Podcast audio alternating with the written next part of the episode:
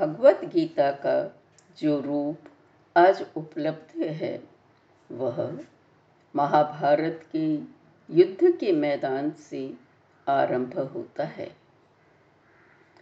राजा धृतराष्ट्र दूरदृष्टि वाले संजय से आंखों देखा हाल पूछ रहे हैं।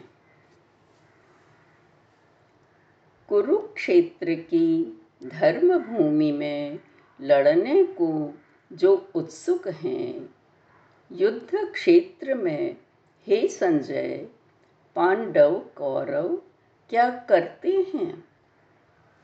संजय जवाब देते हैं, शंखनाद कर रहे वयोवृद्ध भीष्म पितामह वहाँ ऐसा सुन दुर्योधन ने सुख पाया, भीषण सिंहनाद वैसा।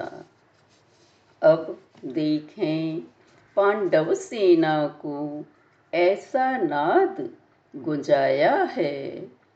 सुनकर कौरव सेना का दिल भयाक्रांत हो आया है। शस्त्र चलाने को कौरव दल मोर्चों पर डट आया है। हे राजन, कपिध्वज अर्जुन ने देखा धनुष उठाया है।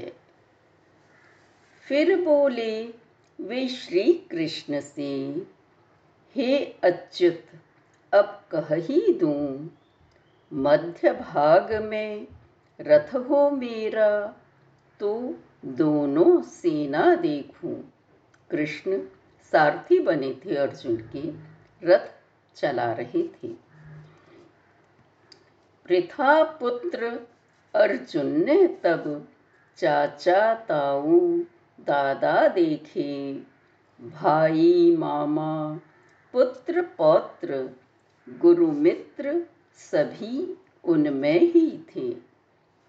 शोकाकुल हो तब उसने ये करुणापूरित वचन कहे, कृष्ण दिखाई देते हैं बस संबंधी ही यहाँ मुझे। कृष्ण न चाहूं अब मैं जय और राज्य या कि सुख, ना चाहूं क्या काम राज्य से भोगों से, ऐसे जीवन से क्या पाऊं। नहीं दिखता कुछ भी इनको,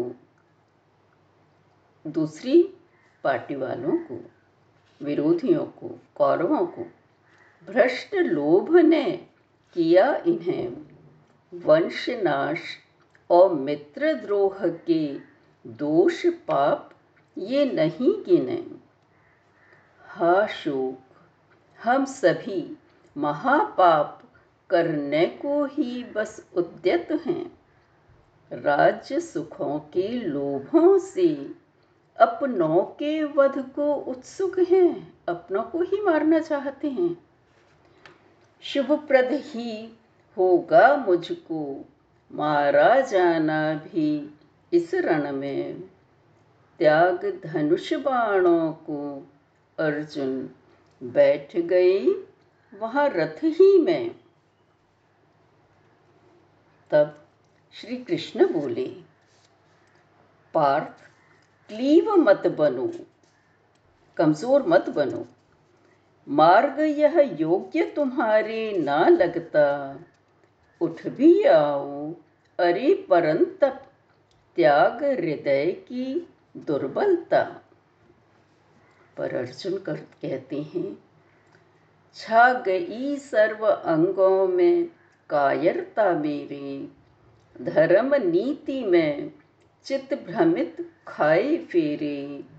पथ कल्याणकारी कृपा कर बताएं, शरण आया हूँ, धर्म शिक्षा मुझे दें।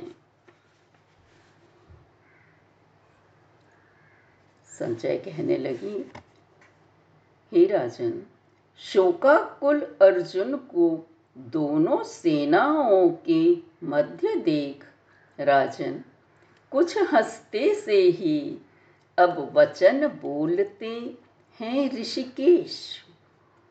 कृष्ण बोल रहे हैं, पार्थ बोलते तुम ज्ञानी सम, फिर भी लगते हो चिंतित, मरने जीने वालों की चिंता न करते हैं पंडित। क्रमशः इस शरीर में जैसे शैशव यौवन जरा रहे, बचपन यौवन और बुढ़ापा आता है। नई देह मिलती आत्मा को शंका धीरन यहाँ करे। अविनाशी अप्रमेय नित्य यह है स्वरूप जीवात्मा का। नाशवान तो बस यह तन है, हे भारत रण में डट जा। अव्यक्त रहें पहले पीछे, बस जन्मों में ही प्रगट दिखें। है भारत यह स्थिति सबकी, फिर क्यों कर हम शोक करें, अरे सभी मर ही जाएंगे। देख सके यदि तू स्वधर्म, तो भयाक्रांत ना हो सकता। यदि तू अपने धर्म को देख ले तो तेरे को डर नहीं लगेगा। क्षत्रिय के तो लिए धर्म युद्ध ही श्रेयस्कारी होता। क्षत्रिय के लिए तो युद्ध ही करनीय है, किंतु यदि यह धर्मयुक्त संग्राम नहीं तू अभी करे, कीर्ति जाए और स्वधर्म से च्युत होने का पाप लगे कि तू स्वधर्म से हट गया, अपने धर्म का पालन नहीं किया। यदि मरा तो स्वर्ग मिलेगा, जीता तो भू भोगेगा। हे कौंते युद्ध का निश्चय करके अब तू उठ भी जा।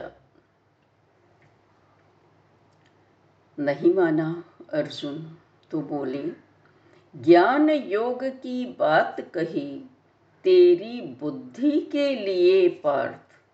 कर्म योग अब सुन और उससे कर्म पाश को दे तू काट।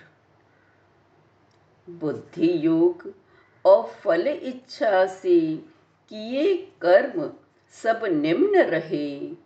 हे अर्जुन सम बुद्धि शरण गह, कर्म योग का आश्रय ले।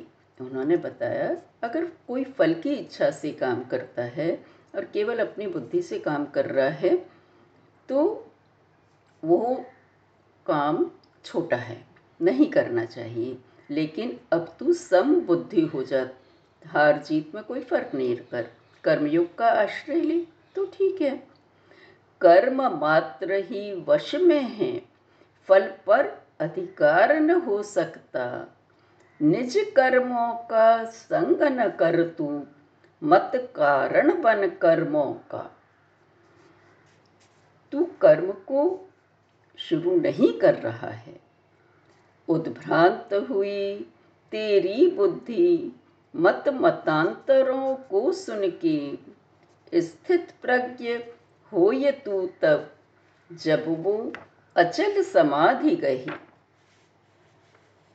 तो अर्जुन पूछता है, हे केशव मुझको समझाएं स्थित प्रज्ञ के लक्षण। अब समाधिस्थ चलता कैसे, बैठे और बोले कैसे कब। तब कृष्ण समझाते हैं, पार्थ मनोवांछाओं का जो सब ही भांति त्याग करता, अपने मन की इच्छाओं को जो छोड़ देता है, निज आत्मा में तुष्ट रहे, तब स्थित प्रज्ञ कहा जाता। अंग समेटे कछुआ जैसे, वैसे ही जब कोई नर विषयों से ले खींच इंद्रियां, स्थित प्रज्ञ कहावी तब। जब अपनी इंद्रियों को ये सांसारिक विषय में नहीं लगाता है तब स्थित प्रज्ञ कहलाता है। विषय जल विचरण करती नौका वायु से हर ली जा सकती, विषय विहारिणी मन इंद्रिय तो बुद्धि को ही हर लेती। क्योंकि यदि हम इंद्रियों को कामना में, इच्छाओं में लगा देंगे तो बुद्धि खत्म हो जाएगी, बुद्धि का उपयोग ही नहीं कर पाएंगे, मन के चलाए चलेंगे। सभी इंद्रियों को वश में कर ब्रह्म का ध्यान धरा करता, ऐसे ही नरपुंगव को तब स्थित प्रज्ञ कहा जाता। तो कृष्ण ने ये बतला दिया कि किसको हम स्थित प्रज्ञ कहते हैं, किसका ज्ञान प्रज्ञा स्थित हो गई है, वो अब उसी में रहता है, हर समय बुद्धिमान ही रहता है, इधर उधर नहीं जाता। आज इतना ही।